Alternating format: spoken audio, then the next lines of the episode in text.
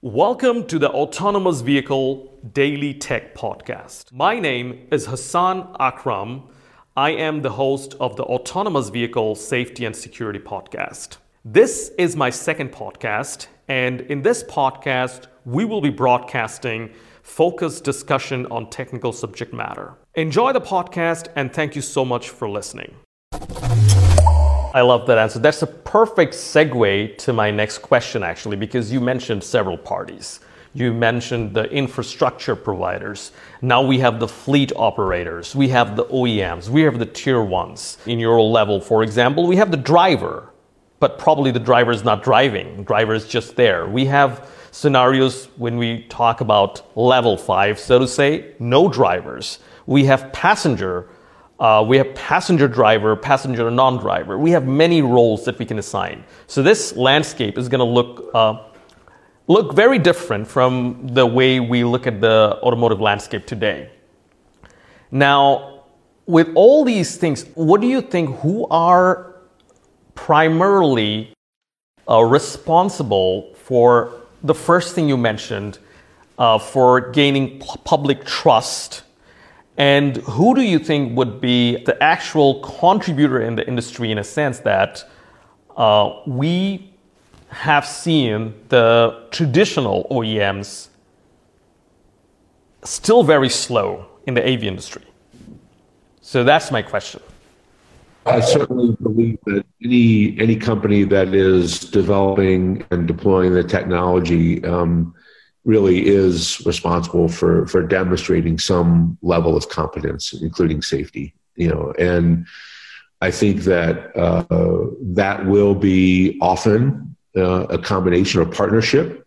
Um, you know, we at Lyft really truly believe that partnership and collaboration in, in deployment of AVs is critical. It's not just a, a nice thing to talk about. It's actually has to be uh, there has to be a, a, meaningful collaboration between across these various industries for this deployment to be successful. Um, but I, having said that, you know certainly the companies that that deploy the technology, uh, and that could be the the OEMs and, the and the the fleet operators, uh, but certainly the developers of the technology are the ones who really are responsible for demonstrating uh, the safety of that of that vehicle of that system. Um, there are lots of aspects to that, including you know how we we standardize on this question of how safe is safe enough. But, we, it's really important to think about um, that when we talk about safety of AVs, it's not just the safety of the people in the AV; it's also the safety of other road users.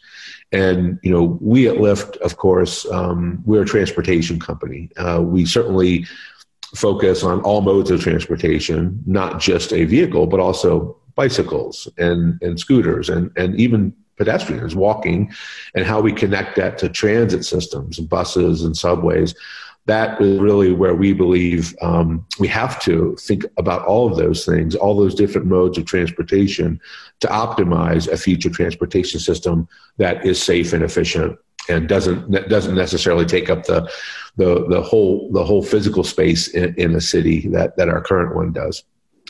And so, you know, we we believe that focusing on safety for AVs including includes focus on safety for those other road users. And we have an advantage there because we do deploy uh, bicycles and scooters, and we, we do encourage our, our, the users of our network to, to take advantage of all those different transportation modes. And so we think about the data that uh, we will need to demonstrate safety of AVs in urban areas. That will include how they operate around those vulnerable road users. And so we think we're um, you know, it's quite interesting to, to, imagine how we will use the data uh, from those other vehicles to help demonstrate AV safety.